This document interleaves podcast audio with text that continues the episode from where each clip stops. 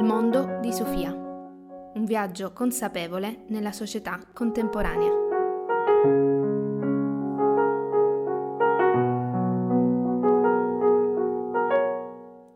Buon pomeriggio e benvenuti alla decima e ultima puntata del mondo di Sofia, un viaggio consapevole nella società contemporanea, un programma prodotto da Radio Zammu, ideato e soprattutto condotto da me, da Sofia Nicolosi. Ormai siamo alla fine di questo programma che in queste dieci puntate ha inteso offrirvi informazioni e risorse utili per la riflessione e per lo sviluppo dell'autoconsapevolezza e quindi per la crescita individuale. Non ha mai voluto sostituirsi all'aiuto di specialisti e terapeuti, il cui aiuto invece è oggi preziosissimo per orientarsi in questa complessità. Pertanto ne approfitto all'inizio di quest'ultima puntata per esortarvi a chiedere aiuto quando la sofferenza psicologica è troppo forte o quando vivete un momento di crisi, quando non riuscite a ritrovare voi stessi, perché per mezzo della psicoterapia, quindi in particolare il parlare durante i colloqui con, il terap- con i terapeuti, vi eh, permetterà di fare uscire fuori ciò che di voi non vedete. Solo raccontando a qualche esperto cosa vi succede e cos- come vi fa sentire, potrete auto-osservare voi stessi, rendere cioè consci quei meccanismi, quelle dinamiche e quei pensieri che troppe volte sono inconsapevoli, ma che tuttavia guidano i nostri comportamenti quasi in automatico, portandoci talvolta anche molto lontano eh, da dove vorremmo essere. Fatta questa piccola precisazione, iniziamo subito il viaggio di oggi, o forse dovrei dire che lo concludiamo, ma eh, ogni fine è sempre un nuovo inizio, quindi insomma vedetelo un po' come, eh, come preferite nella... e quindi partiamo subito, perché nella scorsa puntata abbiamo parlato di eh, fede e di fiducia e in generale del rischio di fidarsi. Abbiamo detto che eh, la società dell'incertezza è una società che percepisce con angoscia eh, l'incertezza intrinseca eh, della vita, un'incertezza che, non però, che però non può essere appunto eliminata. Questo perché? Perché di base eh, la società dell'incertezza è una società senza fiducia. La fiducia invece è quel sentimento che ci permette di andare verso l'incertezza, verso il mistero, verso l'altro in senso lato e... Eh, E a, nos- e a smettere appunto, eh, mh, non più eh, provare ad eliminarlo in vari modi. La fede, che invece abbiamo faticato un po' a definire in modo univoco nella scorsa puntata, e oggi forse vi dico la capacità più alta di credere nella vita, nell'amore, nel bene, e che ci fa accettare l'altro in toto. Quando nella vostra vita, eh, quando nella nostra vita in generale, parliamo di noi, viviamo un dolore, una perdita o qualcosa di inaspettato, quando quello in cui abbiamo creduto di più, quello in cui abbiamo dedicato tutte le nostre energie in un certo senso si capovolge, come si fa ad andare avanti? Come si fa ad accettare quella forma totalmente altra che ha preso la, la nostra vita contro ogni nostra volontà? Ecco, eh, accettare il totalmente altro è probabilmente questo l'atto di fede più grande. Ed è al concetto di fede e di fiducia che abbiamo un attimino ripreso che si lega invece il tema di oggi, eh, ovvero le relazioni, la famiglia e soprattutto l'amore. A fare da ponte e a legare la precedente puntata sulla fiducia a quella di oggi sull'amore è il libro L'arte di amare di Erich Fromm.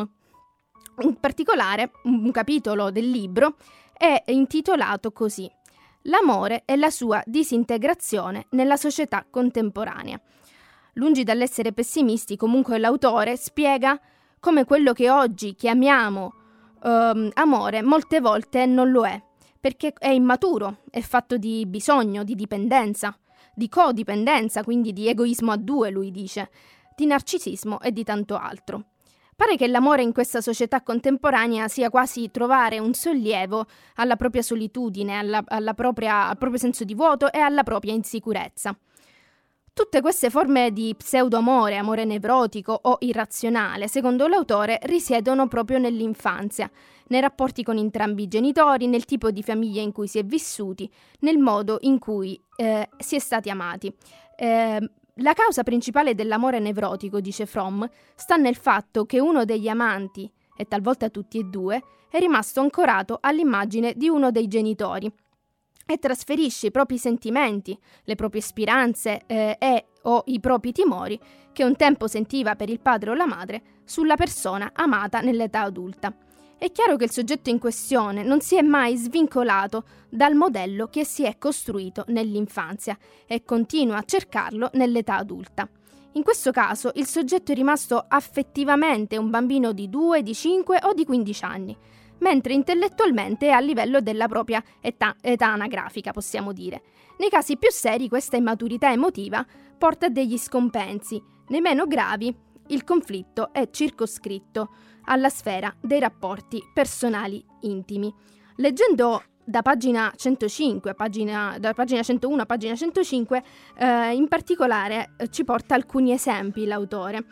Il, eh, il seguente esempio, che si verifica spesso al giorno d'oggi per quanto riguarda l'amore nevrotico, riguarda gli uomini, che nel loro sviluppo emotivo sono rimasti legati alla madre in modo infantile. Si tratta di uomini che non si sono mai distaccati da lei.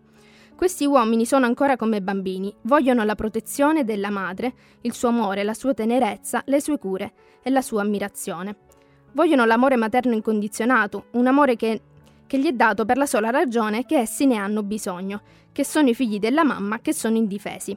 Tali uomini sono spesso affettuosi e pieni di fascino quando cercano di indurre una donna ad amarli, e anche dopo esserci riusciti. Ma loro i, rapporti, i loro rapporti con la donna, così come con il prossimo in genere, restano superficiali e irresponsabili. Il loro scopo è quello di essere amati, non di amare. C'è di solito una notevole componente di vanità in questo tipo di uomo, e non di rado idee grandiose più o meno nascoste.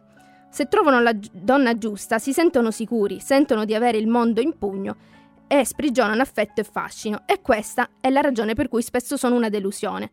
Ma quando dopo un certo tempo la donna cessa di appagare le loro fantastiche aspirazioni, ehm, conflitti e risentimenti cominciano a manifestarsi. Se la donna non è sempre in ammirazione davanti a loro, se pretende di vivere una vita sua, se vuole essere amata e protetta lei stessa, in casi estremi, se non acconsente a perdonargli relazioni amorose con altre donne, l'uomo si sente profondamente ome- eh, offeso e deluso, e di solito giustifica il proprio stato d'animo dicendo che la donna non lo ama, è egoista o Eh, tirannica. Altre forme eh, di ehm, pseudoamore, ad esempio, dice l'autore, pagina centocinque, non affatto rara, è l'amore idolatrico. Eh, se una persona non ha raggiunto un alto livello di maturità, tende a idealizzare la persona amata, è distolta dal proprio io e lo proietta sulla persona amata, che è adorata come un essere supremo, colei che dà amore, luce e felicità. In questo processo, però, il soggetto si priva di ogni senso di forza. Si perde nella persona amata invece di trovarsi in lei. Poiché di solito nessuno può alla lunga però vivere nell'adorazione dell'altro, la delusione è fatale e come rimedio si cerca un altro idolo e diventa una catena senza fine. Ciò che caratterizza questa forma di amore idolatrico è in principio l'intensità e la sub- subintanità del se- sentimento amoroso. Tale forma d'amore è spesso descritta come il vero, il grande amore, ma mentre dovrebbe dimostrare l'intensità e la profondità del sentimento, spesso rivela la fame e la disperazione dell'idolatra. Altre, in generale, altre frequenti forme di amore irrazionale sono descritte dall'autore in, alc- in un capitolo, appunto, di questo libro dell'arte di amare, e ne riconduce soprattutto l'origine nello sviluppo infantile e nel mancato processo di maturazione emotiva. Dopo la musica parleremo proprio di questo, perché parleremo di famiglie, di cosa apprendiamo sull'amore durante l'infanzia, ma di come pos- possa essere possibile anche cambiare le sorti del proprio destino. E questa era Higher Love di Kygo feat Whitney Houston, una canzone che appunto ci parla proprio di una forma di amore più alto, che era proprio quello di cui stavamo parlando poco prima della musica, e continuiamo a, um, a, di- a dirci queste cose, nel senso che una forma di amore più alto, maturo, sano, un amore vero, è possibile? E questa è la domanda da cui eh, partiamo adesso. Perché se, come abbiamo detto, spesso nella società di oggi più che parlare di amore vero si parla di bisogno, di dipendenza, di narcisismo, chiediamoci perché. L'origine sta proprio nell'infanzia. Sì, perché è nell'infanzia che impariamo i modelli con cui ci relazioniamo con gli altri. Ne abbiamo parlato in qualche modo anche nella quarta puntata a proposito di eh, stili di attaccamento. Il problema sta quando però non riusciamo a maturare emotivamente e rimaniamo legati a questi modelli e li replichiamo anche se siamo adulti, capaci ed indipendenti da un punto di vista pratico. In un certo senso rimaniamo insicuri e dipendenti dall'affetto degli altri. Il problema non è tanto disfarsi di questi modelli, ma riconoscerli e non lasciarsi controllare da questi, quindi esserne consapevoli e non andare in automatico. In una parola soltanto, crescere emotivamente. Riporto parte dell'articolo Amiamo come siamo stati amati, pubblicato sulla rivista online Psicoadvisor, che insieme a un'altra rivista, un altro sito eh, internet Guida Psicologi, fanno un ottimo lavoro di divulgazione e offrono risorse per l'autoconsapevolezza, la crescita emotiva, soprattutto in ambito appunto psicologico. Il nostro modo di vivere, cito questo articolo, il nostro modo di vivere i rapporti con gli altri di, cias- eh, di qualsiasi natura essi siano, di coppia, amicali, con i figli, dipende in modo rilevante dalla relazione che abbiamo interiorizzato con la nostra figura di attaccamento principale. In sintesi, amiamo come siamo stati amati. In particolare, le ricerche della psicologia dell'età evolutiva hanno dimostrato che la relazione che il bambino forma con la mamma o con la figura principale di accudimento forma un imprinting indelebile che influenza tutte le successive relazioni che si avranno nel corso della vita. Da questo assunto si passa ad analizzare i modelli appunto di attaccamento sicuro e quelli insicuro, ambivalente ed evitante, di cui abbiamo parlato un po' anche nella quarta puntata. Purtroppo, eh, ci, dice, ci dice mh, Psicoadvisor, i recenti cambiamenti sociali rendono sempre più difficile mh, ai bambini sperimentare quella sicurezza in ambito familiare che una volta adulti consentirà loro di amare in modo equilibrato. Sfortunatamente stanno aumentando sempre di più le forme di attaccamento insicuro. Le persone con attaccamento insicuro hanno sperimentato una profonda ferita nel rapporto con i genitori, a causa della quale non hanno potuto acquisire quella fiducia di base in se stessi e negli altri, che è appunto il presupposto per costruire delle relazioni appaganti. Come abbiamo detto anche noi nella puntata numero cinque dedicata al bambino interiore, i genitori dei bambini con attaccamento insicuro non sono stati in grado di rispondere in modo adeguato ai bisogni dei figli per diverse problematiche personali, familiari, economiche, per delle malattie. Di conseguenza, le persone con attaccamento insicuro hanno interiorizzato un'idea negativa delle relazioni che sono spesso viste come potenzialmente deludenti. Questa sfiducia inconscia nelle relazioni rende difficile fidarsi di un potenziale partner e vivere sener- serenamente il rapporto di coppia. La vita sentimentale è influenzata da alcune paure specifiche che sono appunto inconsapevoli, come ad esempio può essere quella di essere abbandonati, oppure quella di avere appunto legami stretti, quella di essere traditi, di essere rifiutati, e, ed appunto da alcuni modelli relazionali disfunzionali che si sono appresi, eh, ripeto, nella propria famiglia di origine. L'insicurezza, quindi, lo capiamo bene, in qualche modo nasce da una mancanza di fiducia, che è il frutto di un'immagine di sé e degli altri negativa che si è appresa nell'infanzia. Per quanto riguarda l'attaccamento insicuro evitante, le persone con questo stile di attaccamento, con questo modello, diciamo, relazionale, sono cresciute con la sensazione di poter contare solo su se stesse. I genitori dei bambini con attaccamento evitante sono stati genitori poco presenti e affettivi che hanno spinto i figli verso una precoce autonomia. Da adulti sono diventati persone indipendenti, autonome, con molti interessi, le classiche persone che si vantano di stare bene da sole. Si tratta in realtà però di individui controdipendenti, che fanno fatica a stare in coppia e che tendono a controllare le loro emozioni. Le persone con attaccamento evitante fanno fatica ad impegnarsi in una relazione, perché la re- relazione è percepita inconsciamente come una limitazione alla propria libertà e realizzazione personale. Le persone con questo tipo di attaccamento desiderano e temono allo stesso tempo l'amore. Vorrebbero quindi legarsi a qualcuno, ma il legame suscita loro delle ansie profonde che li spingono a interrompere la relazione. Infatti una lamentela comune tra le persone con attaccamento evitante è quella di non riuscire ad innamorarsi. Una volta superato l'entusiasmo iniziale, tendono a stufarsi facilmente di un potenziale partner di cui vedono soprattutto i difetti. La svalutazione del partner e della relazione permette alle persone con attaccamento evitante di non ammettere il loro bisogno dell'altro. In genere, le persone con attaccamento evitante tendono a scappare prima che la storia diventi importante e preferiscono accontentarsi di storielle poco coinvolgenti o impossibili. Anche se hanno una storia, le persone con attaccamento evitante tendono a vivere come singoli in coppia. Sono centrati sulle proprie esigenze e poco disponibili ai bisogni del partner. Le richieste del partner, anche quelli più normali come pianificare gli appuntamenti, vengono sentite come troppo impegnative e il partner viene percepito come troppo bisognoso o eccessivamente esigente. Un'altra caratteristica dell'attaccamento evitante è che le persone con questo modo di amare non si sentono a loro agio nell'intimità. L'affetto dell'altro viene respinto perché risveglia in loro dei ricordi inconsci di esperienze di rifiuto e disamore del passato. Di fronte all'intimità, la persona con attaccamento evitante si sente soffocare o si annoia e tende a scappare. Queste caratteristiche disfunzionali fanno sì che la persona con attaccamento evitante non abbia delle storie molto lunghe, o perché le interrompe prima che si consolidino, o perché il partner, stufo di essere continuamente respinto, interrompe lui la relazione. In alcuni casi è solo quando la relazione si interrompe che il partner con attaccamento evitante riesce a rendersi conto per la prima volta dell'importanza della relazione e della profondità dei suoi sentimenti. Invece, per quanto riguarda l'attaccamento insicuro ambivalente, le persone con questo, che seguono questo modello sono, cresci- sono cresciute con la sensazione di non essere stati abbastanza amati dai propri genitori. I genitori dei bambini con attaccamento ambivalenti hanno avuto un comportamento incostante e incoerente verso i figli. A volte erano molto presenti e affettuosi, altre volte freddi e distratti. Inoltre, in molti casi l'attaccamento ambivalente è correlato a esperienze di trascuratezza emotiva. I bambini con attaccamento ambivalente sono cresciuti sentendosi non abbastanza amati dai loro genitori, spesso presi da altro, e hanno imparato ad attirare la loro attenzione con pianti, capricci e crisi di collera. Questa difficoltà a modulare le emozioni, ad amplificare le emozioni negative, permane anche in età adulta. Le persone con attaccamento ambivalente affrontano ogni relazione con aspettative eccessive e con un continuo eh, bisogno di conferme. Vogliono quindi trovare il partner perfetto che li risarcisca delle privazioni affettive su- subite durante l'infanzia.